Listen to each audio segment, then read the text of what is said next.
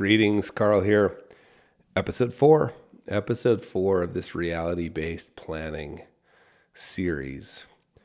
And I want to talk about being less wrong. This is one of my favorite, favorite subjects being less wrong. It turns out that real planning is not about being precisely correct today because that's impossible. It's about being a little less wrong tomorrow. It's super important distinction. Um, because if we think it's about being precisely correct, and, and we do, most of us do, most of us who do planning work think like if we can just get a better spreadsheet, if we can just get a bigger algorithm, if we can just get a bigger calculator, if we just get more designations, we can just if we could just will will if we could just get better at this, we could be precisely correct today. We can't. And and there's some interesting curve, right? Like if if I were to draw this, just think of a of a curve of a of a of a graph and the bottom is labeled um, information and moving from left to right, you know, little information to more information, more information. The bottom is labeled more information, and the upper, the vertical axis is labeled better decision. There is some bell-shaped curve, right? That as you move up, as you get more information, the quality of your decision is indeed improving.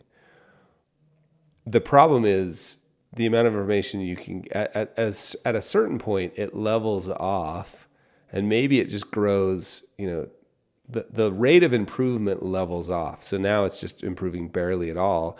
And then I'm pretty convinced that at a certain point, more information actually makes the decision worse, right? Like if you go read, if you're trying to buy a new pair of running shoes and you go read the reviews on Amazon, do you feel like you can make a, are, are you more or less confused? Uh, you're more confused. At a certain point, it's like, I, I can't read any more reviews. In fact, like reading reviews seems to be one of the best places to hide if you're trying to avoid spending any money. So, at a certain point, it becomes about being less wrong. My wife and I recently dealt with that with appliances. We're remodeling our house, and in the kitchen, my wife's my wife's a designer, by the way, so she's doing all the design work. She's incredible and she cares deeply about the space. And she also loves to maximize her decision making process, which is all good, right? It's just a little different than the way I do it, but it's good. In fact, I think it's better.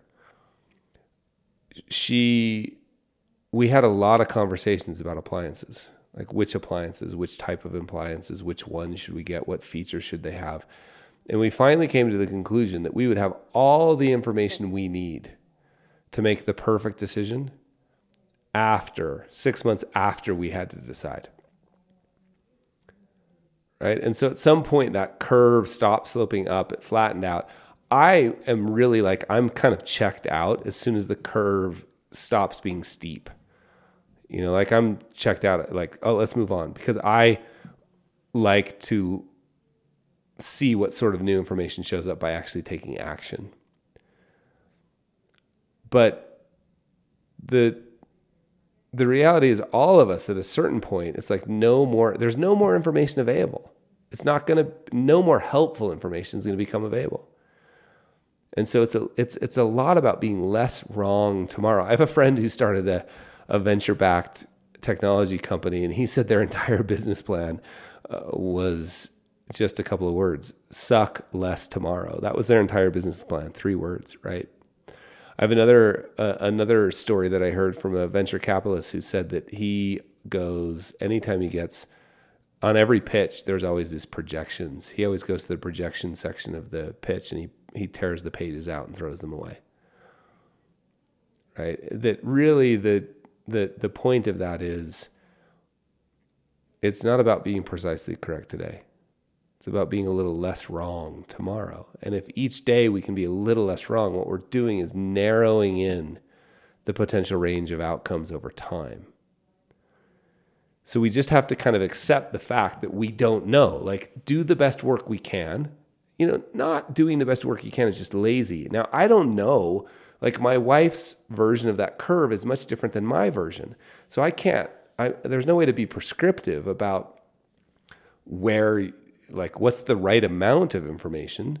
But I think that's where we get good, where pattern matching comes in from a real planner like a real CFO, a real business strategist, a real business consultant, a real financial planner, they get good at saying, "Hey, this I've seen this before. This is about where we just have to make a decision because we're going to be wrong. Let's just be a little less wrong. Tomorrow is the goal." So, I love that. A little less wrong tomorrow. That is episode 4. Tomorrow, episode 5. Greetings, this is Carl, and what you just finished listening to was from the public feed of Behavior Gap Radio and was a series that I put together just for you. Normally, Behavior Gap Radio is a subscribers only podcast, but I'm unlocking the rest of the series so you can hear it. All you have to do is go to behaviorgap.com slash podcast to get free access to the rest of the series. Again, if you want to hear the rest of the series, just go to behaviorgap.com slash podcast. I'll see you there, my friends.